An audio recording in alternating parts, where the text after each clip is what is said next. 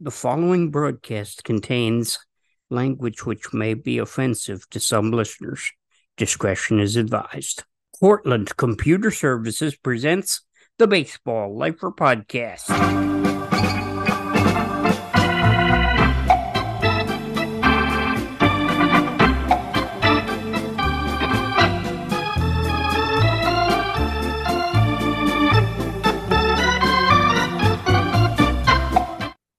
Hi there. Don Wardlow here, your friendly baseball lifer. It's been a quiet week with the World Series over. There was some movement on Monday. Some new managers were hired, but after that, what news there's been has mostly been about rumors, and I don't really traffic in rumors on this broadcast. So I'll give you what we do have three new managers the most expensive one is going to be Craig Counsell going from the Brewers to the Cubs, and he'll get double pay working in Chicago. He was getting four million a year. He's going to be up to eight million a year, and that's the most money a manager has ever been paid. Meantime, making less money but doing the same job. The Mets have found a new manager with Buck Showalter gone. They've taken the Yankees bench coach Carlos Mendoza. They'll try him in 2024. Meantime, the California Angels have reached for another one of the older managers in the category of Buck Showalter, Dusty Baker, and the Rangers manager Bruce Bochy. The Angels have chosen Ron Washington, who managed the Rangers for seven years from 2007 to 2014, including the two years they were in the World Series in 2010 and 2011. Ron Washington was their manager then. After leaving the Rangers, he had coached first with Oakland and then from 2017 on, he'd been third base coach for the Atlanta Braves, and he got his one World Series ring there. So he'll be trying his luck in Anaheim. The big question there, of course, are they going to be able to re sign Shohei Ohtani? We're going to take a brief break and let you hear a word from our sponsor, and then our guest, Sam Emm., will come along and he'll talk to us. He'll talk about his website, and he's written a song about baseball, which you'll hear at the very end of our interview with Sam. He's yours if you keep it where it is on the Baseball Lifer podcast. I am having such a problem at work. This is the second time this month I have had two computers down, and I can't get my computer company to come to the office and fix them. I think they are too busy with other bigger companies. You know, I was having the same problem until we met Cortland Computer Services in Middlesex, New Jersey. They respond to most of my calls the same day, either by accessing my computers remotely or by sending a technician to my office. Wow, that would be great. It is such a disruption when the computers are not working properly. I need somebody that can come out, see what's wrong, and fix it. On our first meeting, they surveyed our network for security, identified some problem areas, and set us up with security software designed to prevent malware, ransomware, and all of the other threats that are on the internet these days. They have been helping central New Jersey businesses for 30 years, and they have an A plus rating with the Better Business Bureau. You should contact them either on the web at cortlandcomputerservices.com or by phone at 732 356 8860. 732 356 8860. CortlandComputerServices.com. Tell them you heard about it on the Baseball Lifer podcast and get a $100 coupon toward your first two hours of computer services. Back on the Baseball Lifer podcast, Don Wardlow here. My guest is Sam Emm, the letters E M M, not just Sam M as if it were a code name, but yeah. Sam Sam Emm is my guest. His website is tenderbastard.com. And that's just how it sounds tenderbastard.com. We'll go into that, but that you need to know his website because there's a lot of good stuff on his website, which doesn't have anything to do with baseball, so it won't get discussed on this broadcast. But I want to, I want to give you all the chance to go to his website, get a look, get a listen, hear this man sing, hear this man. Is that a guitar or a ukulele that you play? I play both. I play piano, mandolin, ukulele, guitar, harmonica, and I'm starting on penny whistle. wow. So, I like I like the penny whistle. You mostly hear that on Irish songs. Yes. Beautiful sound that. There's a guy eh, for so many years now, I don't know, but every year at Farm Aid, this one, I guess he's a farmer and he plays penny whistle solo on the Texas flood. And at one point, he takes a a, a double penny whistle solo. I'm always impressed every year. I'm like, I got to see that guy again. That's a be- beautiful sound. Now, yeah. one of the things that you talked about and led me to bring you on is you're a fan of Roberto Clemente. Now, were you born in the Pittsburgh area? How did you get to yes. be a fan? Uh, and yeah, it was Pittsburgh, and Pittsburgh Pirates were the team. And it was in, in the in the '60s. It was when the Pirates were doing really well. I think Danny Murtaugh and Bill Mazeroski and Roberto Clemente, and for some reason, I just felt an affinity with him. And I had his his glove. It was like an oven mitt. It was an outfielder's glove. He was my guy. His wall is still standing there's a tiny bit of Forbes Field wall standing. It's become the David H. Lawrence Law Center, but behind it, there's the wall. And I just felt, I don't know, there's something about Roberto Clemente. I didn't know, as a kid, I didn't know why or anything. I've thought about it now, and I'm like, he was just my guy.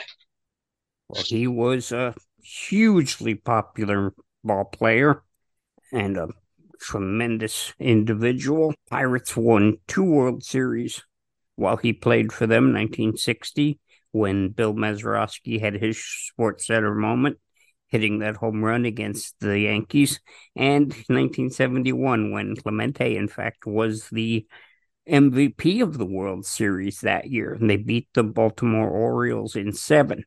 And what we're going to hear is his last regular season base hit, number 3,000 in Roberto Clemente's career. I wanted to bring on the Mets broadcast of that because I was listening that day when the Mets played the Pirates and Clemente got a his 3000th hit off of an unheralded rookie named Jon Matlack, who would be a great Mets pitcher in years to come. And what I'd found, since I couldn't find the Mets broadcast and I don't remember who was broadcasting for the Mets at that time, I was able to locate Bob Prince, the Pittsburgh broadcaster, the gunner. And this is how the gunner described base hit number 3000 for Roberto Clemente on Pittsburgh television. Everybody's dead and want Bobby to get that big number 3000. Matlack on the 0-1. Bobby hits a dive into the left center field. There she is. For a double. Papers flying. Everybody standing. A double for Roberto. And Bob Prince, the gunner, as much a Pittsburgh legend as Clemente or Stargell or any of the others. That was Willie Star. That was who I couldn't remember. Willie Stargell. Yeah, it was an exciting time. They were just in their peak, I guess, and there was something in the air. And when you saw Roberto Clemente run, he just had this big, wide step, and he was fast, and he rounded the bases. And I guess he felt like he was underrated because he he wasn't with he wasn't on either coast or a bigger team. I I think I've heard that that he he felt underrated, but it was exciting. He was just he was always doing things. Then he took the plane and it and it crashed. I guess I don't know if they ever recovered his body, but I was always suspicious. I've always been suspicious of that. He was somebody bound. doing, somebody doing good, and they die. Like, He okay, was he was bound for Nicaragua, trying to give relief supplies to the earthquake victims down there. yeah, And in a few months after that, the Hall of Fame made an exception, a, a good exception. Um, They elected him into the Hall of Fame without the usual five year waiting period, and an exception that before that had only been made for Lou Gehrig. I didn't know that. And up in Cooperstown, there are three statues. I might have told you about this when I was writing to you that I made a trip to Cooperstown in March, and I talked about it on this broadcast before. I got a chance to touch the three statues. One was Lou Gehrig, one was Jackie Robinson, and one was Roberto Clemente. And I'd heard of statues outside of stadiums. I'd I'd heard that they existed, but I had never seen one. And this was the first time. And these were three stellar players and stellar human beings. I got to look at their statues. Nice. How did you come by his bat and his glove? Oh, I think you could just buy it at the store. Probably. I, I don't know where we went, but I don't remember getting it. But somehow, I don't know if I asked my parent. Probably, I, and they we just went and got one. Um, I don't remember where. I wish I still had those. Now, something you mentioned in your n- note to me about another great baseball star, the Bambino. You said you and your dog had gotten a chance to ride in Babe Ruth's Lincoln Continental. Now, I got Yeah. to I got to hold his baseball bat when it came on tour when I was in the South Atlantic League. It was going all around the league. How did the ride in Babe Ruth Lincoln come about? Well, the car came about, as I was told by the guy that owned it, a Texan. Uh, he said that he bought it from a Texas politician that needed money fast. For some reason, I think it was Tom DeLay, who used to be Speaker of the House 20, 20 years ago or so. I don't know for sure. He didn't want to tell me. Uh, the car was at a Trinidad Triggers game in Trinidad, Colorado, Southern Colorado, where I was working as a journalist. And I went to one of the games. Uh, once I discovered them, I started going to all the games because because I got a pass. They gave me a pass. But at one of the games I was covering, the car was there up above home plate, up up in the parking lot, and I talked to him, interviewed him, the owner, and he showed me the the angled stain on the front seat between the passenger and the driver, and that he said that's where Babe Ruth put his cheese dog, his his chili dogs, and his chili cheese dogs. Um, and that was interesting to see. That was the, the best thing because to see that stain, to know that his hand was right there. And I put my hand right above it. I didn't touch it right above it. But the way he got the car was because he he helped uh, popularize Little League. I guess it was called Babe Ruth Little League originally. And then they've since taken off Babe Ruth. I've heard of Pop Warner Little League, I think, but I don't know what that is. I've heard of it.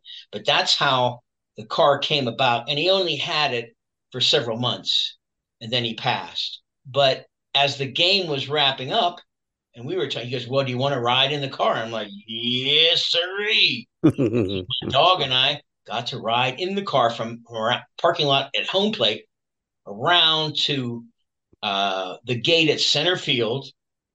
And the game was just ending. I don't remember who won. And we opened the gate. We got back in the car. We rode down to home plate. And everybody cheered. And then I wanted a picture of the team with the car. So I had and I had to do it really quick. And I laid had four guys lay down like on their elbows, and then a row of people sit, a row of players sit, and then guys haunch in between them, and then guys that haunched a little higher, I think, so you could see the car still. And I'm taking the picture and I'm looking for my dog, Georgia. I'm going, oh, where is she? I'm going, I better take this picture quick. And I take I always take two pictures, and then everybody cheered and I looked and Georgia was sitting on one of the players' laps, the one of the guys that was sitting down. So that's a nice memory of her because she passed about two months ago, and I just miss her profoundly. But man, I believe that. That's one of the great stories of her. I look and I see her. She just, I don't know, she just knew somehow to get in the picture, and she was in there. I'm like, nice. But I think that's really cool. Riding in Babe Ruth's Lincoln, Lincoln. Royal Blue Lincoln Continental. I don't know what year it was, but it was big and boxy, and it, and it had fabric, gray fabric seats. They weren't leather or anything. And what baseball fan wouldn't want to take a spin in Babe Ruth's Lincoln?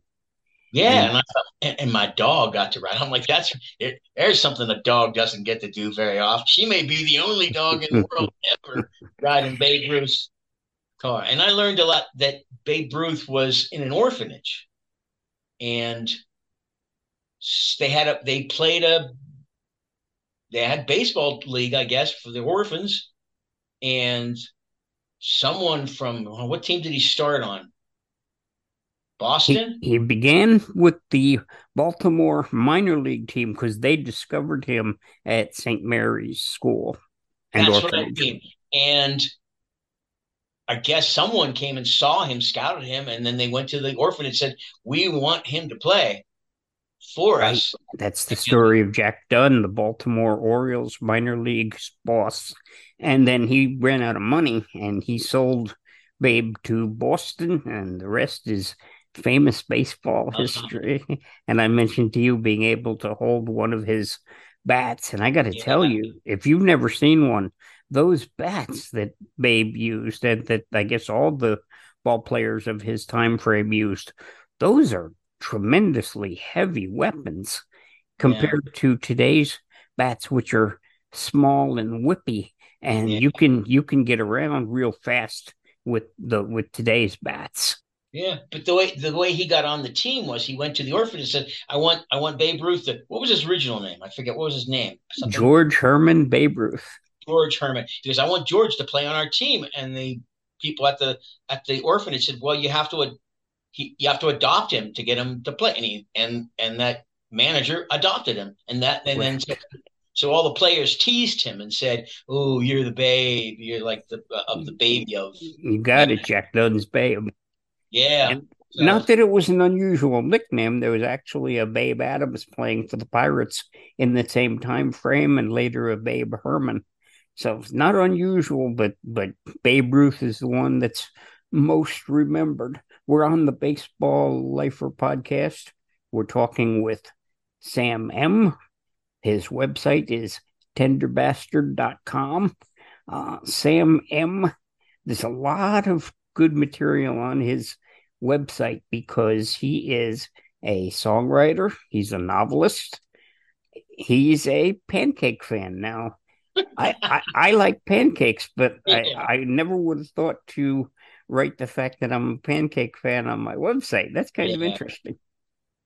Yeah, I just stuck that in there to make people, because everyone's going along saying what they do, and, and then the pancake thieves, that's for people go, what? Holy heck, what is that? so I don't know where I, I probably saw someone else do something like that.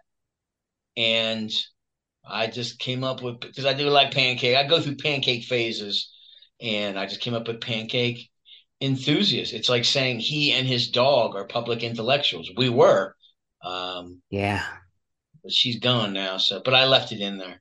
Understood. Now, I broadcast in independent baseball in 1997, 98, and 99 for the St. Paul Saints.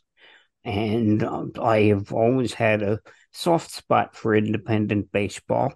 And I've tried to here in the Trenton area where I am, I've tried to get people to understand that the Trenton Thunder is still a legitimate baseball team, even though it's no longer a Yankee team, it's an independent team. Now, you've been with the Trinidad Triggers. That's an independent team in the Pecos League, a league I had not heard of, but I did some some digging. And when did you start covering the Trinidad Triggers in Trinidad, Colorado? It would have been about 13 years ago, and I think it was at Walmart, but don't tell anybody. And I just see this really, you know, the, the aisles have pretty tall, and and he's just taller than the the the divider. And then finally, when I come around the corner, here's this big tall kid in a baseball uniform. And I, I, I must have said something. I, am like, is it Halloween or something? He goes, no, I played for the Trinidad Triggers here in town, and he just told me about it. And I thought, man, I'm going to pitch that as a story to my editor. And I don't know if I pitched it that. I don't know if I went to the game that night or the next day, but pretty soon afterwards, I started going to games and covering covering the players. And and they do scouts do come there. They do look. They're only looking for pitchers and heavy hitters. And his name's Nick. And he said, I'm just a little bit faster because I'm a little bit taller.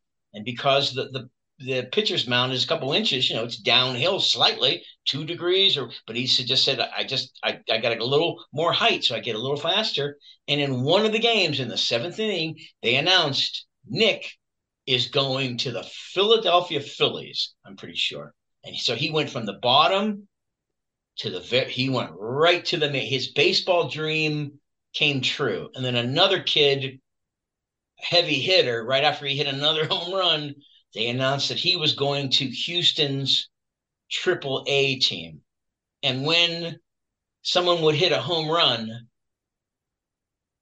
people would come through the stands and collect money and give it to the home run hitter.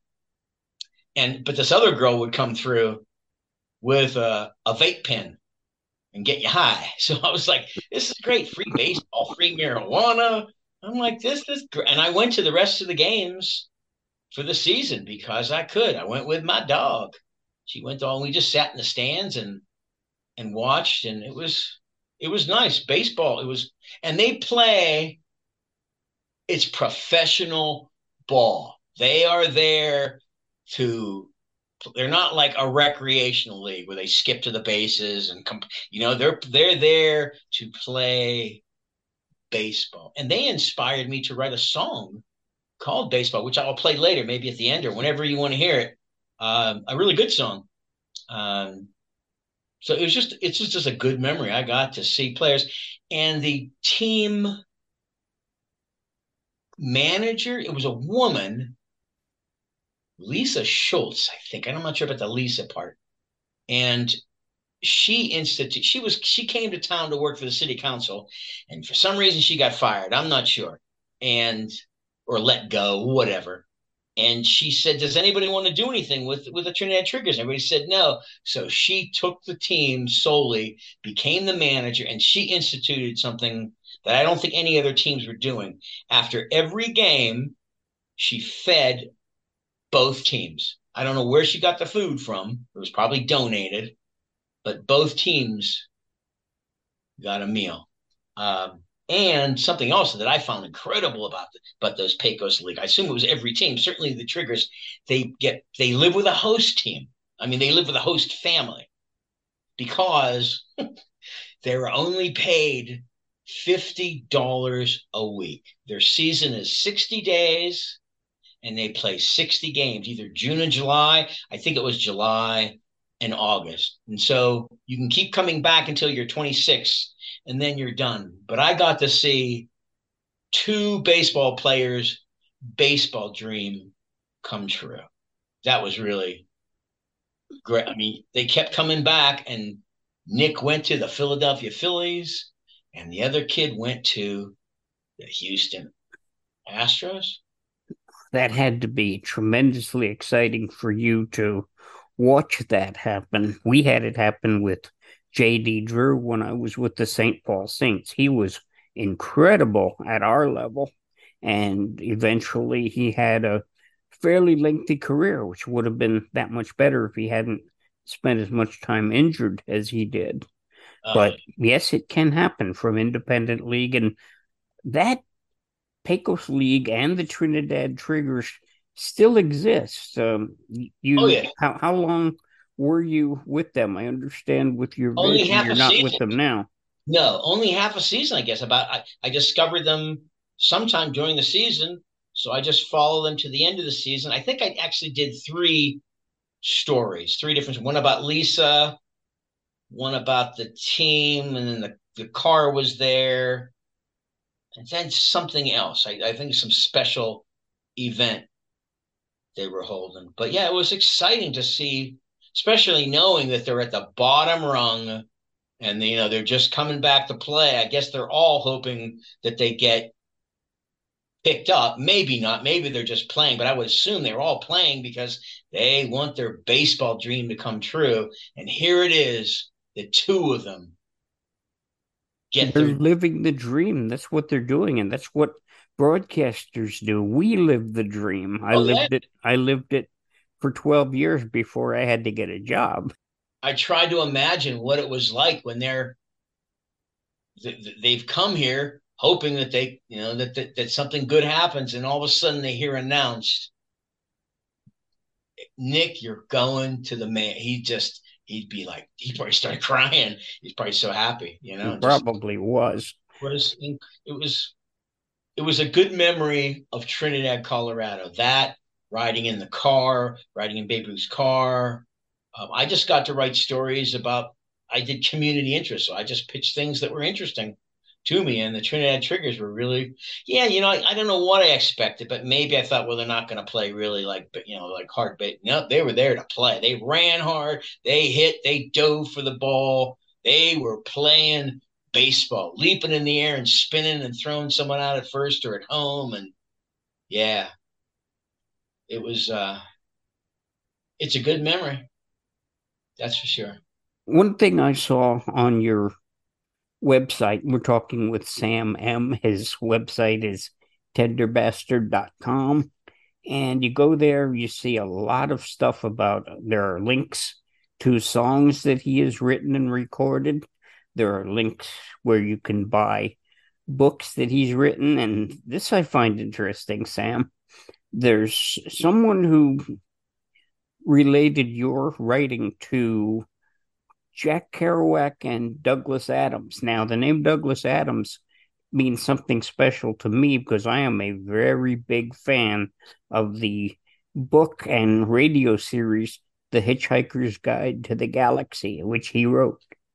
Yes. Uh, that was a good day. I had sent that to a woman. Somehow I found her at a novel way was was what it was called, and her plan was to take twelve novels and serialize them every month and put them on newspaper stands in New York City. And she had chosen, I, I, I don't know out of how many that she'd read, but she chose my first book, Two Chimps and a Chump. And that was exciting. I thought that was finally going to work out. She always used someone else's email. I could never get her to explain that. And then as it was moving forward, she contacted me and said that this other, these kids in Carolina, North Carolina, dying writers, they were going to, or they had published the first chapter or some portion of it. And she was angered that she didn't get first right to it. And I tried to tell her, you know, I hadn't heard from them f- for months. So I assumed that they were just not going to do it because that's that's the answer a lot of times, in, in, at least in writing. If they're not going to be interested, they just let they don't get back to you.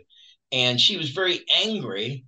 And then that project just fizzled. She said something about she had a nervous breakdown and I'm like, well, there goes a great opportunity gone. But yeah, she wrote his writing is like Jack Kerouac and Douglas Adams. And I had just read Hitchhiker's Guide to the Galaxy. That, had, that was probably 2009. I had known about Jack Kerouac since the early 70s. I've been to Jack Kerouac's grave in Lowell, Massachusetts, um, and other places. He, he wrote a book up in Washington State. Um, he used to frequent the El Chapultepec, which is down by Coors Stadium in Denver. It was a jazz club for many years. COVID did it in, but Dean Moriarty, the the real impetus, the driving force behind several of Kerouac's novels on the road. And he was from Denver. So every time they crisscrossed the United States, they always stopped and they'd go in the El Chapultepec. It was famous for that. And I've played there, so that was interesting. If you walk, if you if you walk in the door, and you you've gone, you've walked through the door where those people, Jack Kerouac and Neal Cassady, have walked. So, and I met Jami Cassady, Neal Cassady's daughter, too. But that that's how that came about. Yeah. His writing is like Jack Kerouac and Douglas Adams. I'm like, Ooh, if, you, if you say so. And and yeah. and to, to show you, you know, what kind of a nerd I could be when when I got hold of the Hitchhiker's Guide to the Galaxy on audio. I actually sent a fan letter to Anne Sheridan, the actress who played Trillian, the character in Hitchhiker's Guide to the Galaxy. There were 12 chapters, actually, six initially, and then another six in a different series, but it was still under the baton of Hitchhiker's Guide to the Galaxy. We're on the Baseball Lifer podcast with Sam Emm. His website is tenderbastard.com. Now, I have written a blog and I'm working on my memoir. I've been asked to write fictitiously about baseball, and I've never quite found the ability to do that. I think it takes a different mindset to write baseball fiction as opposed to write either sports news for my blog or the stories from my own life. I think it takes just a little something different. Have you ever written anything his, uh, fictitious about baseball? I was a fiction writer. Became a before I became a journalist. I happened to like most good things. I just happened to fall into journalism. I had another friend that was a writer, and he was working for a magazine, and he asked me if I wanted to write. And I'm like, okay. And and I brought a lot of literary um, concepts to my journalism. No, I, am not. I just wrote. I just talked. I remember talking to players. And they tell me where they're from and just their living situation. Oh, and oh, I know the third story about about the uh, Trinidad Triggers was every year some kid came to town and fell in love with a girl in town, and I wrote that year's story that he fell. I don't know if he stayed there, she went with him, and but that was the other story. But there is a lot of a lot of writing about baseball, isn't there? On the Baseball Lifer podcast on Wardlow here with Sam Emm. His website is tenderbastard.com. And yes, it's what it sounds like Tender Bastard. The name Tender Bastard. Now, I had a couple of names when I was in the baseball business, but they had to do with my life with seeing eye dogs. Those were the the computer handles I used back then. How did you come up with Tender Bastard and decide to go with it? When my first book was published, a book of short stories published by Savant Books and Communications out of Hawaii, uh, they, they put out, most people, they put out a teaser story for people to read. Yeah. And a friend of mine read it, and then he emailed me and just said, "You tender bastard." It was two oh. words, and it that just came into me, just like songs or anything we create. And I just, I, I looked it up immediately. I Google searched it with the with the parens and the plus, and nothing came up. But I realized that no one had ever used those two words in conjunction. The closest I saw them was in a footnote of God, I can't remember now. Was it Voltaire or Moliere? Man, I can't remember the name of the of the book, but it's the funniest book I've ever read.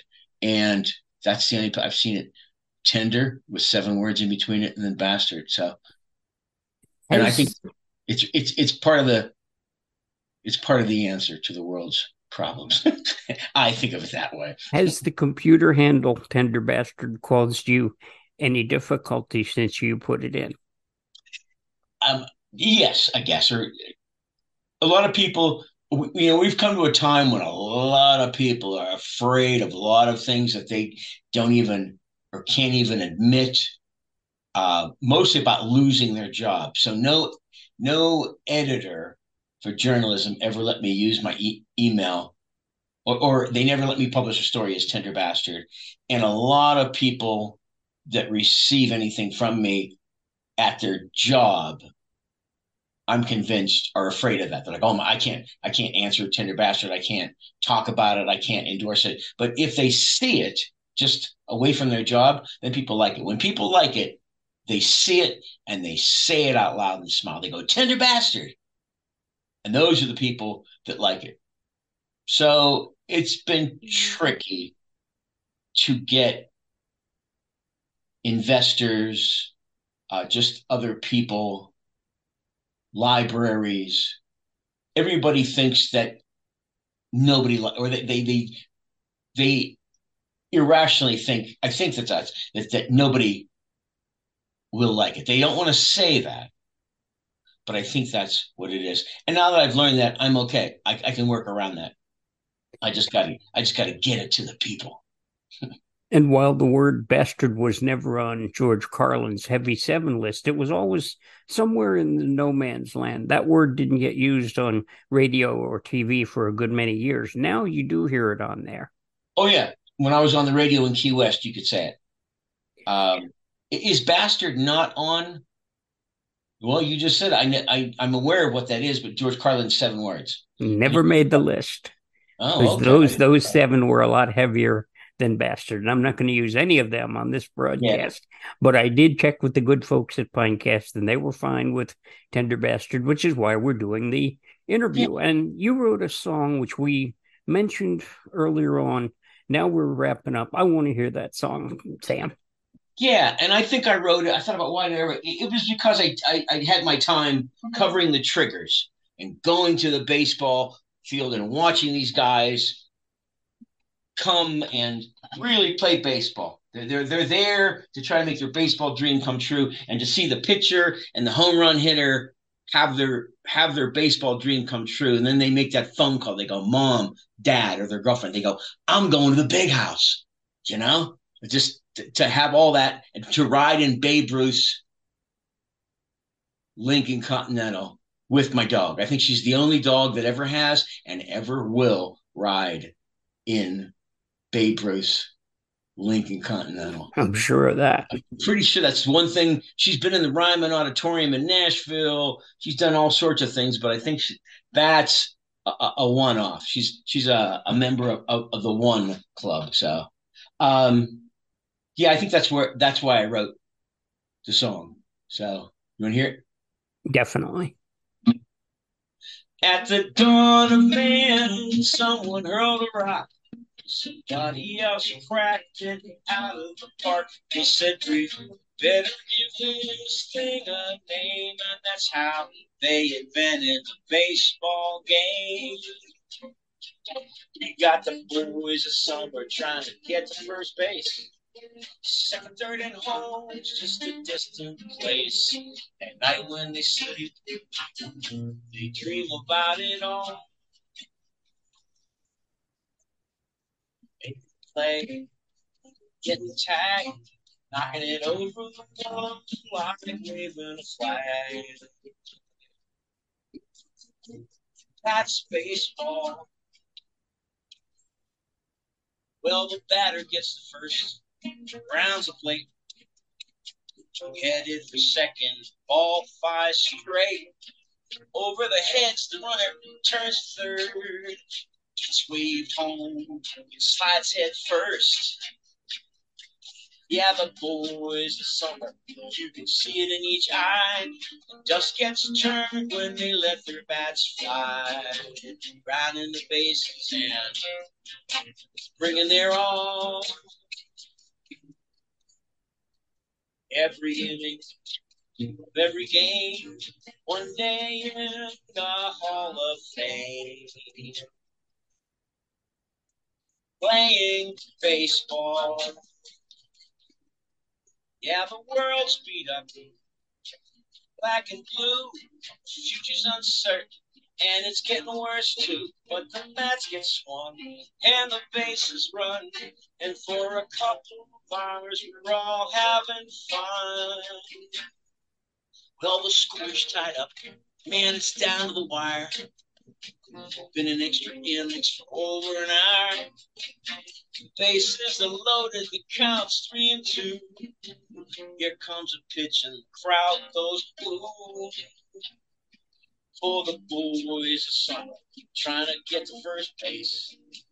Third and home's just a distant place. At night when they sleep, dream about it all. Making the play, getting the tag, knocking it over the wall like waving a flag. That's baseball. Yeah, the boys of summer and a sweet season here. Man, if you got tickets, I will meet you there.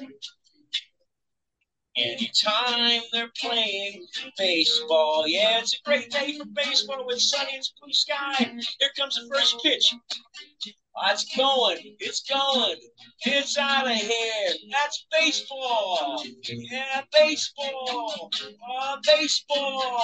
Yeah, baseball. Ooh, baseball. Oh. Baseball. On the Baseball Lifer podcast, Sam Yeah. Emm. Sam Emm. sang the song, and you know, with the World Series finished and the weather not good, and it's cold, it's miserable, and it's time for the Hot Stove League, and songs like that keep baseball in our hearts until next February and March when spring training gets going again. Yeah.